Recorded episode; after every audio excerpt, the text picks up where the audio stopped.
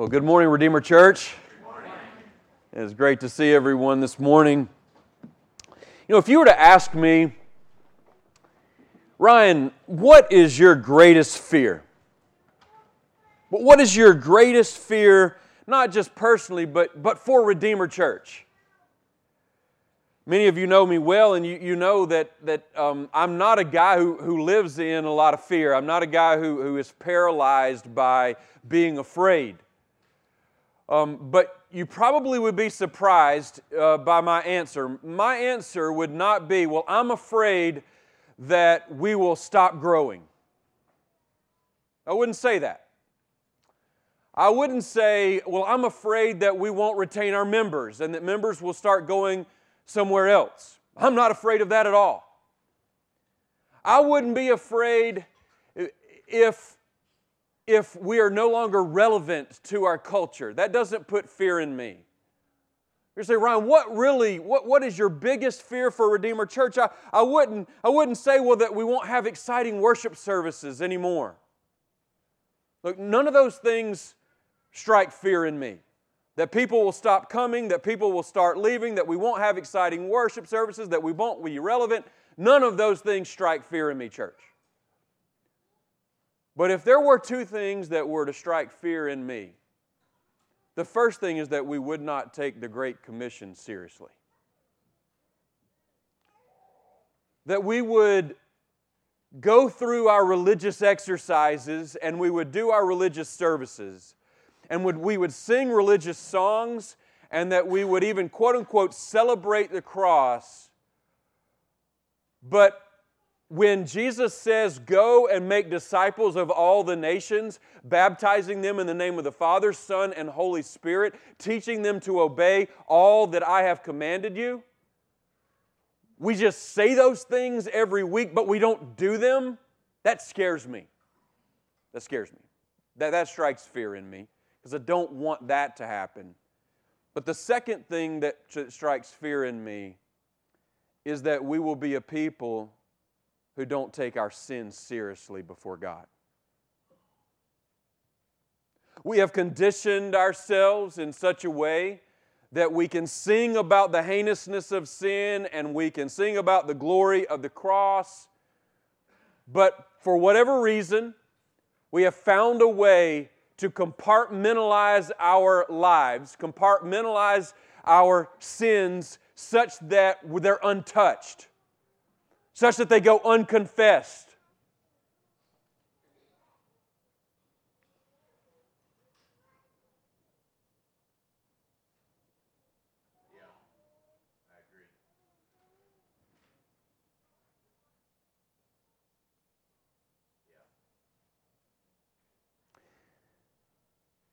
And so, as we think about our own lives and our own hearts, we need to be thinking about honesty and openness before God in who we really are and what we're really all about.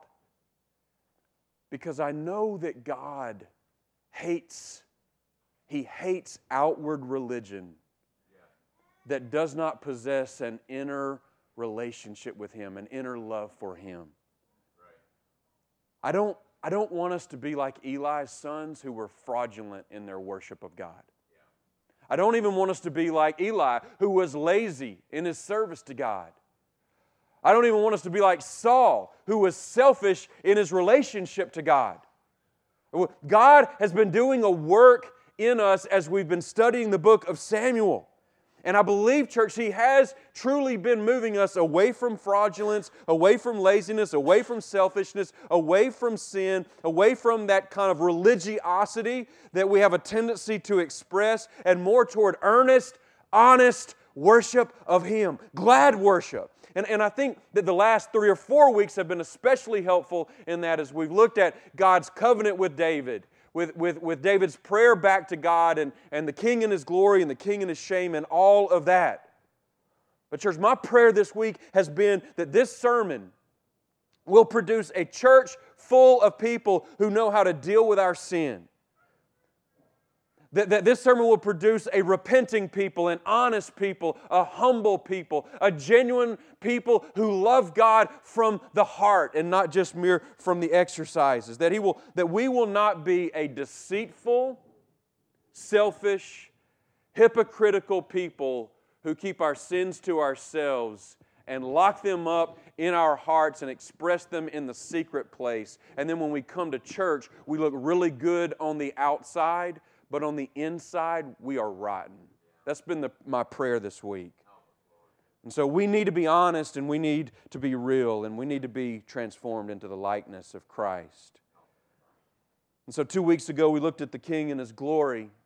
And man, we saw that the king was victorious in battle, that he was loving toward people in need, that he was compassionate toward those that are were struggling, but he was supreme overall. But in his supremacy, his head got really big and his heart got really calloused, and he started looking in the mirror too much. And so last week we saw not the, not the king in his glory, but the king in his what? In his shame. And we saw the transgressions of the king. And we saw that the king was passive that he wasn't where he was supposed to be, doing the thing that he was supposed to do for the people that he was supposed to do it for. But instead, he's, he's doing what he wants to do for his own fleshly satisfaction, and he exercises covetousness as he lusts after a woman who is not his wife, but who happens to be the wife of one of the men on the battlefield that serves him. And so he abuses his power and he commits adultery and he uh, schemes evil and he deceives Uriah and he ultimately has to murder Uriah because Uriah is too honorable of a man to fall into the plan that David has. And David not only betrays Uriah, but he betrays all of the men in his army and the overall nation of Israel because of his selfishness in the midst of his fleshly uh, life.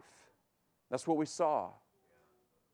And by God's grace, the prophet the prophet Nathan comes knocking on David's door. And, and they sit down, and Nathan tells them a story about a man who had um, flocks and flocks worth of sheep, but he would not he would not use his own. He had to go out and get a poor man's lamb, one little ewe lamb, and stole it and killed it for himself when a visitor came into town. And David got really upset and he says, I'm going to make that man pay fourfold. That was absolutely wrong. And what does Nathan say to David? You are the man. You are the man.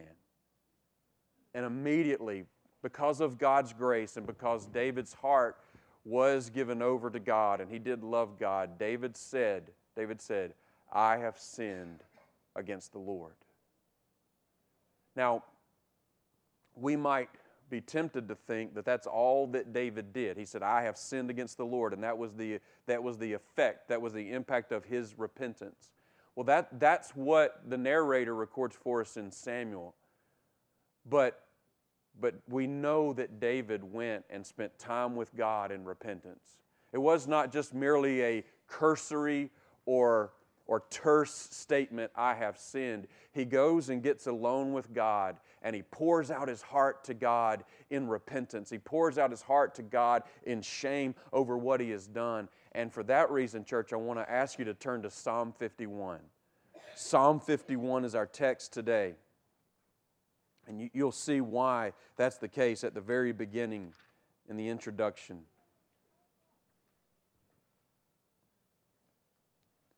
See, if we're, if we're asking the question, what, does repentance look like? What does repentance sound like? What is repentance? How, how can I even know if I've repented? Or am I just a pretender? Am I just a fake? Am I just a fraudulent person? Well, we see repentance played out in the life of David right here as he writes out his prayer to God, as Psalm 51 records it. And so, church, this is what I want you to understand that David has two big desires. He has two big desires in his repentance, okay? And the first one is personal, and the second one is corporate. And if you're thinking about what does repentance sound like, what does it look like, what is, what is the heartbeat of repentance, David is about to give it to us, and this is it. It is restore me personally and use me corporately. restore me personally and use me corporately. That's the heartbeat of repentance. And that's what we're going to see in David. God, restore me personally. But don't just leave me alone. Don't just let me live my own life. Use me in a big way. Use me in people's lives. Use me to encourage and bless and strengthen and help and, and, and teach and instruct people in the way of repentance and in the way of a, of a new life in you. And so that's his goal. And so this is what I want to do, church. I want to, I want to, I want to preach this text in a first person kind of way I, I want to mirror the heartbeat of David here. I want to mirror the, I want to mirror the prayer of David so that you can, you can really grasp the, the, the, the effect of David's desires to God. And so, and so David says, Lord, restore me personally. And to do that, I first of all, I ask for your forgiveness. I ask for, for your forgiveness, God. Have mercy on me, O God. I know you have a heart of compassion, God. I know you forgive sinners. I know you help sinners in their pitiful condition. I've seen you do it for others. You've done it for me in the past. Have mercy on me, O God, according to your steadfast love, your loyal love, your, your unfailing love, your covenant love. Have mercy on me.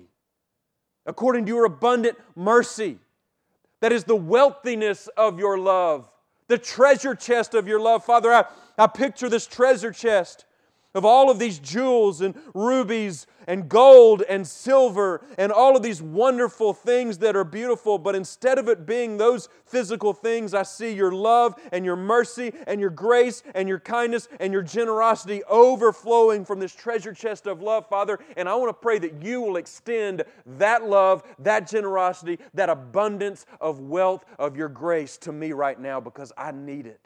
Blot out my transgressions Wipe me completely clean. Father, wash me thoroughly from my iniquity. Cleanse me from my sins. Purify me. Pronounce me clean 100%. Like if David was, was living in, in today's world, he would say, Father, I don't want that $5 car wash. I, want to go down and get that $75 detailed job where it gets underneath the seats and up on the dash and in every crevice. I don't want to be partially clean. I don't want to be halfway clean. I want to be fully and completely restored to you and clean in your presence. Restore me personally, Lord. I ask for forgiveness of my sins, and in order to do so, Lord, I, I confess my sin. I confess my sin because I know my transgressions. I know that I have trespassed over the no trespassing sign. I, I have offended you, and I am guilty. My sin is ever before me. Like I see Bathsheba every day. I see what I did to her, every day. I see how I have created d- despondency in her and sadness in her, and I see what I've done to the nation. I am completely aware of my sins against Bathsheba, against Uriah, against their family, against the army, against Joab the commander, against the entire nation, and against my servants who have brought them into my sin. I realize my sin is before me every day. But Lord, against you, you only have I sinned and done what is evil in your sight, so that you may be justified in your words and, and blameless in your judgment. I'm not saying I didn't sin against all those people. I absolutely did. But what I know is that my sin is first and foremost against a holy God.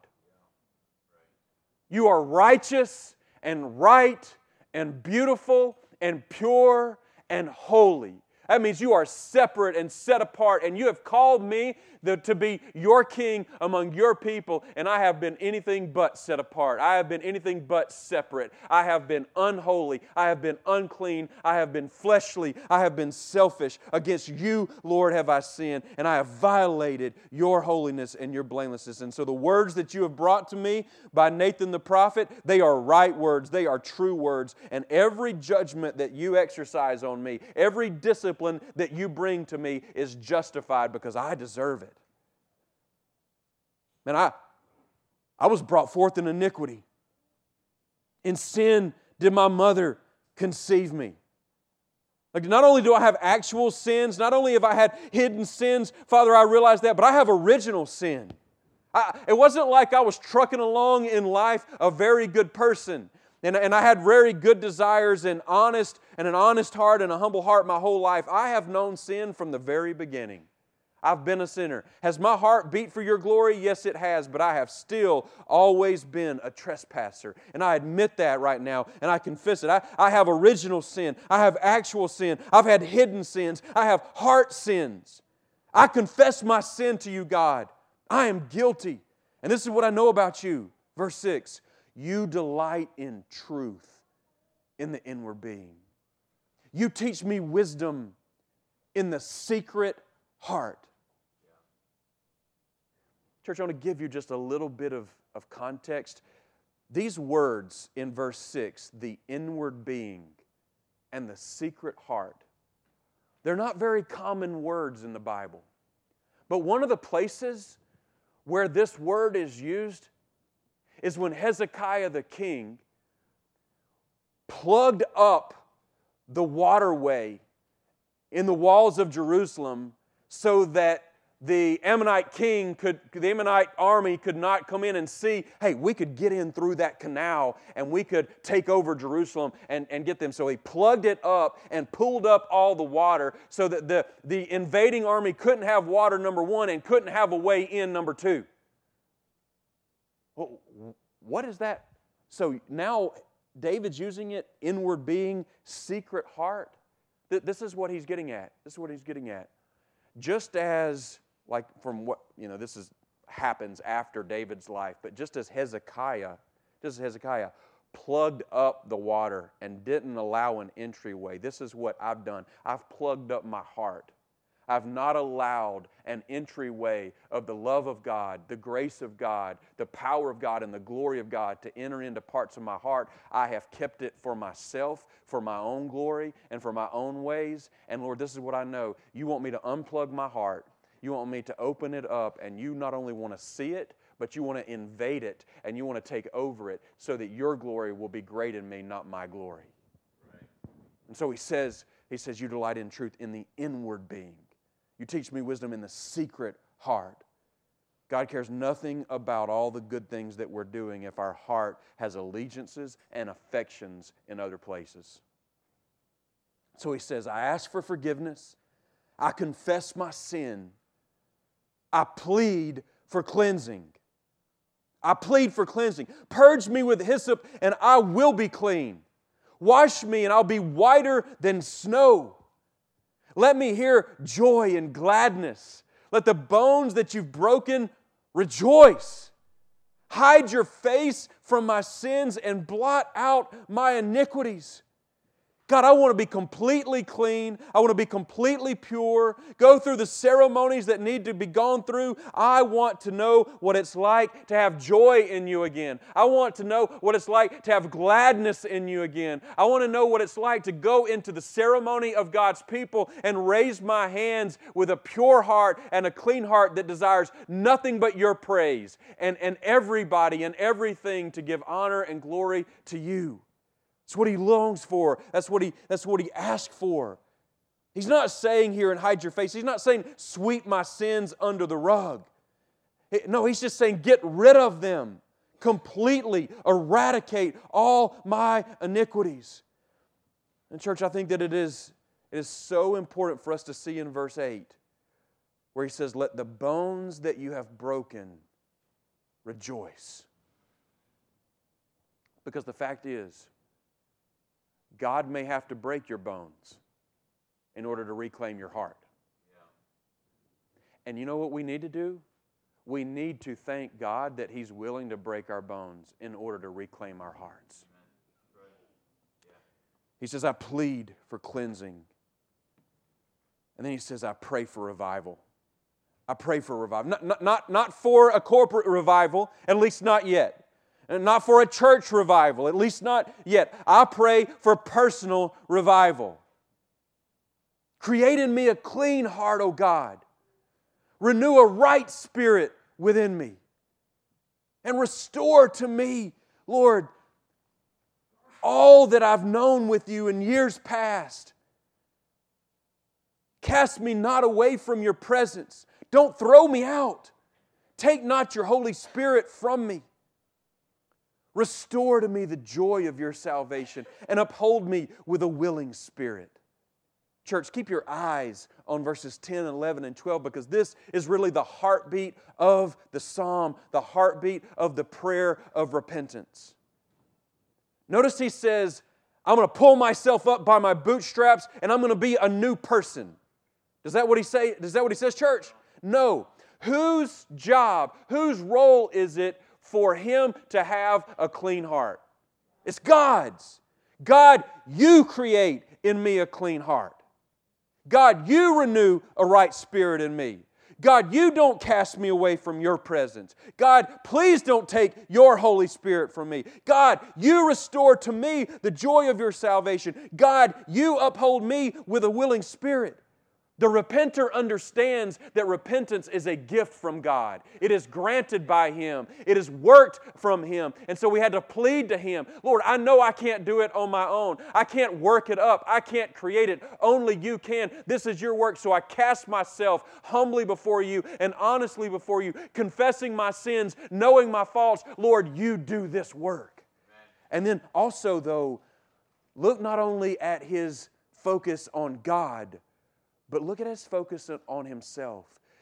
David is not concerned with other people. He is not concerned with other people's sins. He's not concerned with other people's mistakes. He says, Create in me. Renew a right spirit within me. Cast me not away from your presence. Take not your Holy Spirit from me. Restore to me the joy of your salvation. Uphold me with a willing spirit. Man, David has the spotlight right where it needs to be. He's saying, I own my sin. I'm guilty of sin. I'm responsible for sin. It's me who needs cleansing. It's me who needs renewing. It's me who needs rejuvenating. It's me who needs restoring. There may be sinners out there, but I don't know about them because I know I'm a sinner and I need God's grace. And, church, I want to tell you I want to show you where we go wrong is we want to point our fingers all the time at other people's sins. We want to blame other people. When, when things are not going well with us, we want to say it's their fault, it's her fault, it's his fault, it's your fault, but it's not my fault. And David says, It is my fault. I own it. It's me. He would say, like Paul, I am the chief of sinners. I don't have to know anybody else's sin because I know that my sin is terrible. And so, Lord, would you create in me a clean heart? Now, notice a few things, church. He doesn't ask for a new heart. David is not a Christian who needs to be born again again. No, he's a believer. He already has a heart that beats for God. He just needs a clean heart. And so I just want to give you uh, kind of some affirmation. If you're a Christian, you trust in Jesus Christ, your heart does beat for the glory of God, and you fall into sin, you don't need to be saved again. You don't need to be born again again. You don't need to be baptized again. What you need is a heart that is cleansed, that is purified, that, that, that is made anew again by the grace of God and the forgiveness of God. He says, creating me a clean heart, O God. And when he says a right spirit, church, I want you to know that's a firm spirit, a resolved spirit. It, has the picture of having an uprightness about you, a stiff back, so that no matter what comes at you, you're not going to fall for it. No matter what tempts you, you're not going to find yourself getting involved in it. You are resolved to live for God's glory and God's praise because you have a spirit within Him. And then when he says, Don't cast me from your presence, don't throw me out, don't take your Holy Spirit from me. Some might say, why would he even pray that? We, we, we, know that God is gracious. We know that he's loving. We know that, that he doesn't take his Holy Spirit from people who already have it. Who do you think David might have in mind right here? Saul.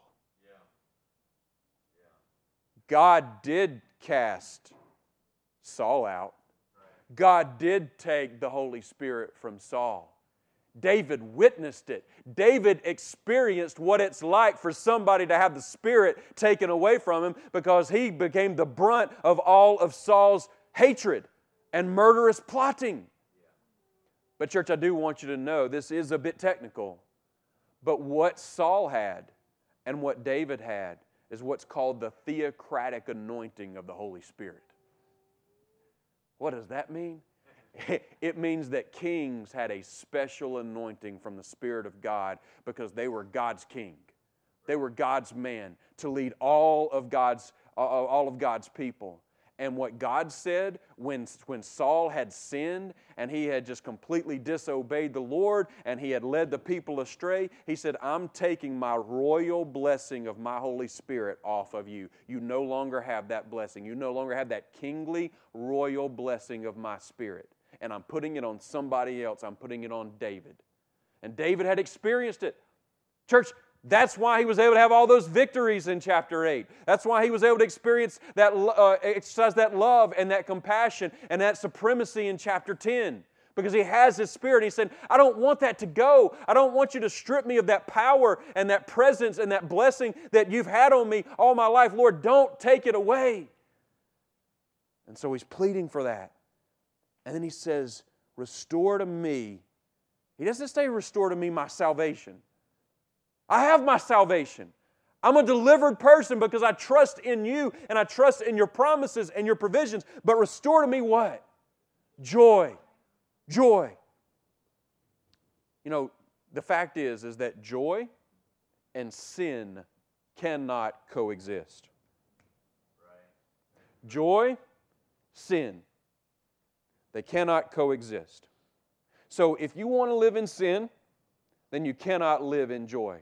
If you want to live in sin, you cannot rejoice on Sundays. If you want to live in sin, you cannot be used by God to help sinners. If you want to live in sin, then you can say, I am I don't want I'm just not going to be used by God to build his kingdom and I'm not going to experience God himself.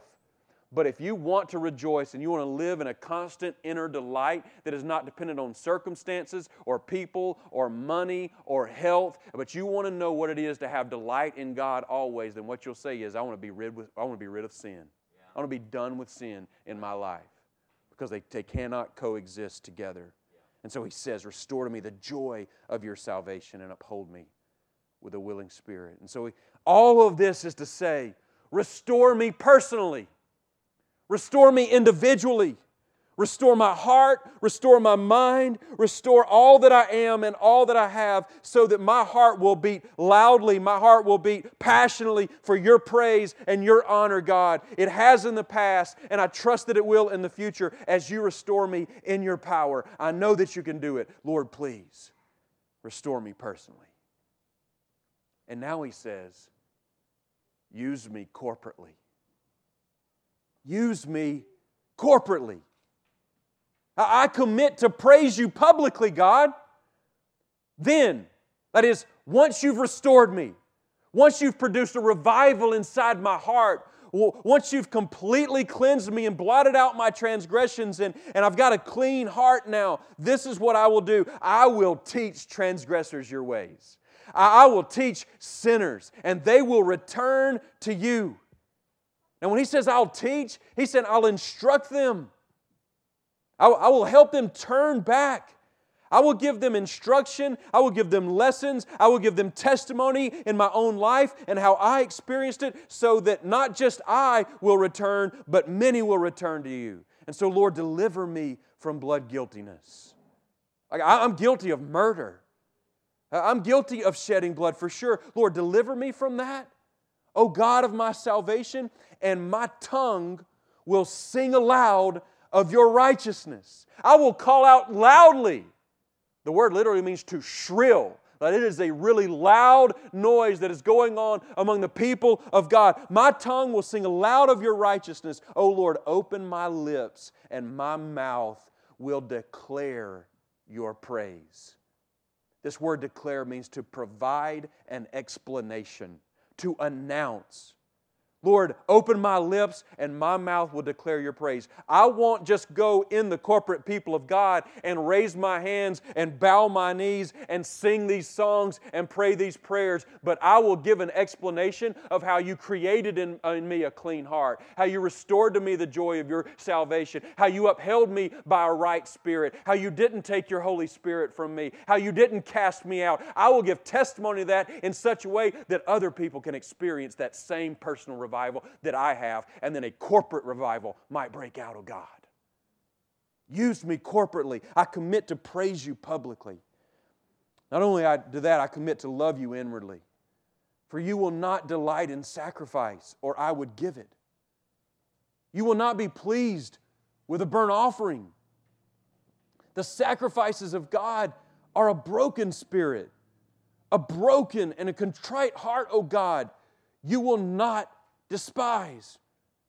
Lord, what am I saying? I'm saying that I understand that if I were to go and offer up these burnt offerings and these whole sacrifices of bulls and goats and lambs and all of these things, and I was just going through the motions, and the fact is, church, that, that David's sin went on for at least nine months, right?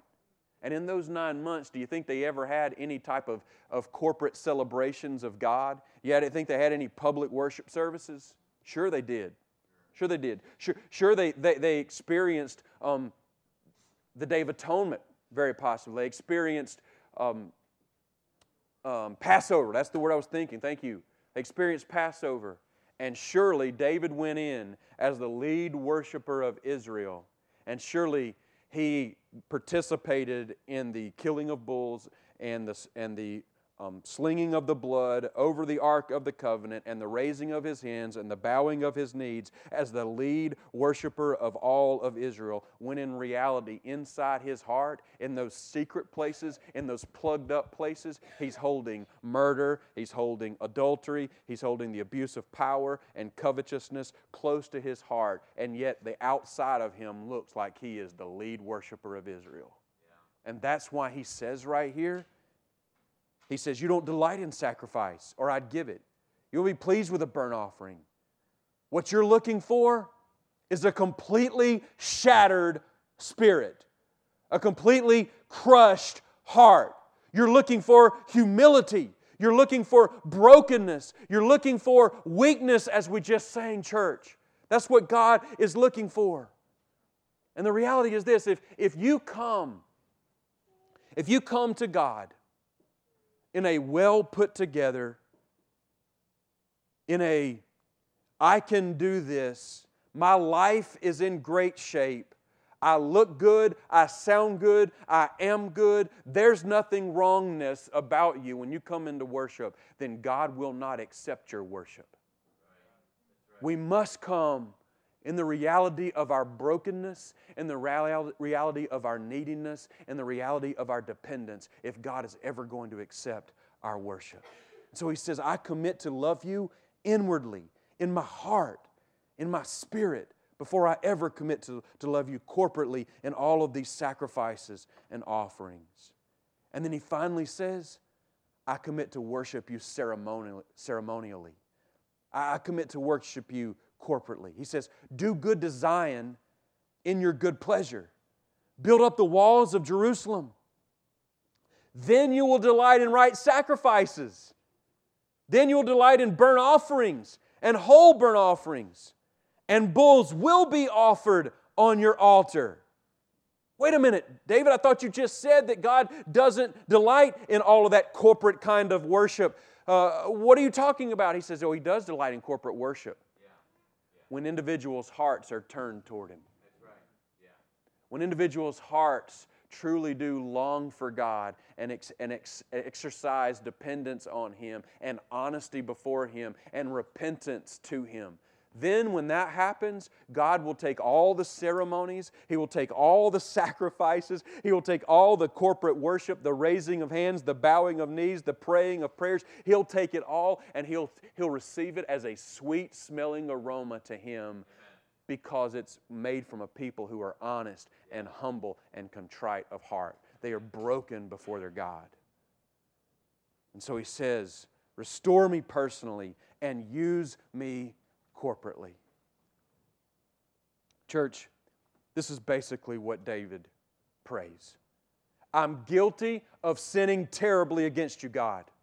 But I know that you have both the power and the pleasure to forgive me of my sins and to restore the joy of, of an abiding spirit with you and an abiding presence in my life. And so, Lord, do a cleansing work in me personally so that I can be resolved to lead others corporately, so that others can know your grace. That's, that's the essence of Psalm 51. It is restore me personally and use me corporately. Work in me personally so that you can work through me corporately. Restore my relationship with you so that you can increase my influence for you. That's the king in his repentance. And if you're taking notes, this is what I'll have you write down. This would be the big idea right here. When we sin against God, when we sin against God, and we all do, when we sin against God, we should confess our sins and seek full restoration. When we sin against God, we should confess our sins and seek full restoration, not partial restoration, not, not him do a part and we do a part and, and we'll see what happens. No, seek full restoration because God will not only forgive us, because God will not only forgive us, He will completely restore us to Himself. He will not only forgive us, He will completely restore us to Himself. And then get this and use us in ministry to others and use us in ministry to others.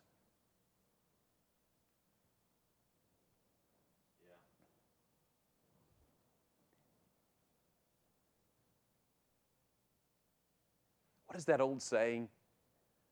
That, that we're just a bunch of beggars who found bread, who are helping other beggars find bread? Yeah. Something of that nature?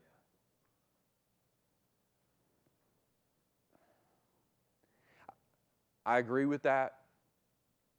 But there is a sense of Psalm 51 where we don't stay in like this constant begging state, but that we get to enjoy the feast of knowing God. Yeah. We get to get up to the table and, and we can sit on one end and our God sits on the other end and we see Him and we fellowship with Him and we laugh with Him and we enjoy Him. Have you ever been around like an important person or a famous person or a very, like, very powerful person who is great and wonderful and you really just want to hear what they have to say? You want to ask them questions and you want to hear their responses and you want to glean from their wisdom and, and all of that. Well, in a much grander, grander, grander scale, that's what we get to enjoy when we get restored with God. We get to sit at the table and be with Him and listen to Him and laugh with Him and enjoy Him and, and, and just, just bask in the glory of His goodness to us. And that's really what David is asking for. He, he's basically saying, I basked in the glory of my own sinfulness, my own selfishness, my own lust, my own covetousness, my abuse of power, and all of the ways in which I sinned against you. I basked in that, and I had no joy, and I had no sweetness. And it ultimately produced bitterness in me, it produced selfishness in me. And God, I don't want that anymore. I want to be at your table, the ultimate king, and I want to enjoy you forever. So I, I have to ask the question, and so do you how does our experience compare with David's?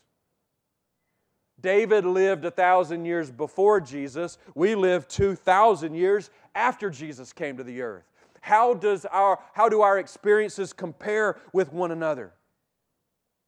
Well, the first thing that we've got to say is that David trusted in the promises and plans that God had made, the provisions that he made right, and the system of worship that God had established, David worked within it. And he, and he responded in faith with it. But you and I, we understand that Jesus is the greater king and he's the greater David. So, church, let's think about Jesus as king when he walked on the earth. Let me ask you a question. Did, did Jesus ever exercise passivity? Like, was he ever in a place that he, he shouldn't be, not doing a thing, that he shouldn't do with a people that he shouldn't do it with. No. Jesus was never passive. Jesus never lusted, he always loved. That is, he always sought the highest good of the object of his love. Was Jesus covetous? No. As a matter of fact, he says, My food is to do the will of him who sent me. I'm just a servant. Did Jesus ever abuse his power? No, he didn't abuse his power. He actually used his power to come underneath people, to serve them, to love them, to care for them. Did he ever commit murder? Was he hateful? No. No, he never committed murder. He never was hateful. He was always loving and cared for people's deepest and most profound needs. Jesus is the ultimate king. He is the great king. He lived the kind of life that a king should live. He lived the kind of life that Saul should have lived, that David should have lived, and neither of them did. And yet, church, and yet, our King Jesus was put up on a cross as if he had been passive, as if he had lusted, as if he had coveted, as if he had abused his power, as if he had murdered. And when he is up on that cross, he says, he says essentially, Father, forgive them. Like, I am their whole burnt offering. Father, forgive them. I am their whole sacrifice. Forgive them. I am being offered up on the altar as the ultimate bull, as the ultimate lamb. Father, forgive them, for they know not what they do. Listen, David's not the ultimate king. Jesus is the ultimate king. And even though he's the ultimate king and never sinned and always obeyed, he shows his ultimateness not by Him lording it over us, by coming underneath us and serving us on the cross, by saying, Forgive them. Listen, we do worship God by offering a lamb, we do worship God by offering a sacrifice, and that sacrifice is Jesus Himself, our King. He is worthy of our worship today. He is worthy of our lives. He is worthy of our hearts. And so I'd like for us to enter into a time of repentance right now. Would you? Would you please just bow your heads? Don't worry about taking any notes. Don't worry about writing anything down. And definitely don't worry about what other people are doing, what other people are thinking. I want you to think about your own life and your own heart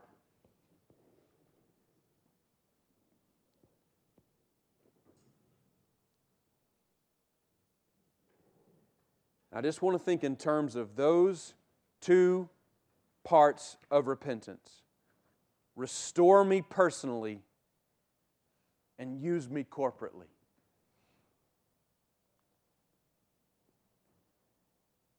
Some of you are in need of repentance right now. You need to open up those closed doors of your heart that nobody else knows about, those sins that you have that are completely unexposed except to God. You need to open those up before God and you need to say, Lord, cleanse me, renew me, restore me, blot out my transgressions. And you need to name them. And you need to ask God to give you a hatred for them a despising of them as you confess them. Some of you are living humbly before our God and you're sinning, but you're repenting. You're sinning, but you're repenting, and you're enjoying a sweet season of joyful obedience. But you know what you're doing? You're keeping your mouth shut about God's grace in your life. You're not testifying. You're not declaring. You're not helping others enjoy personal revival. You're living in a vacuum with God. And it's just you and Him. And so you'll, you'll go a while and you'll obey, and then you'll disobey and sin, and you'll, you'll repent, and then you'll get back in good graces with Him, and you'll keep on going. Listen, your sin and your repentance are not to be done in a vacuum. And I had a, a man in my office this morning confessing his sin and telling me about his struggles and how the Lord is working in his life. And I said to him, That is a grace to me. You're helping me by confessing your sin and declaring God's grace in your heart. Thank you for opening up because I see it. I feel my own need for it, and I know God's grace in it.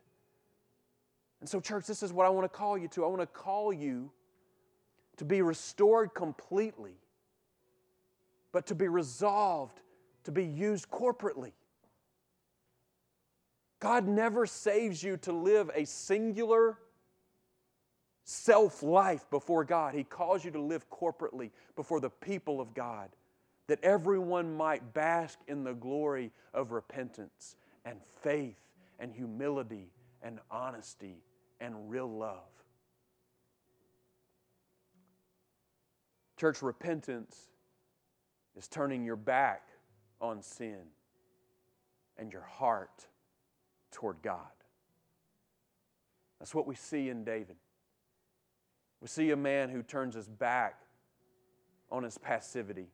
He turns his back on his adultery. He turns his back on murder. He turns back on his evil scheming. And he opens up his heart to God.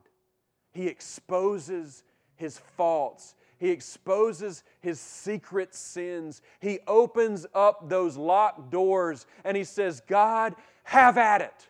Have at it. And while you're cleansing me and while you're exposing me, while you're doing this work, Lord, I don't want to just do it for myself. I want to do it for all of your people, that there might be a corporate revival. There, there might be a church wide revival, that we know your blessing and your presence and your, and your sweet, sweet love for us on a daily basis. Lord, I pray that my repentance will not be a one time thing, but a lifetime thing. And it won't be a personal thing, but it'll be a corporate thing, that you may be praised in this world. That's his prayer. Is that your prayer today? Cry out to God right now.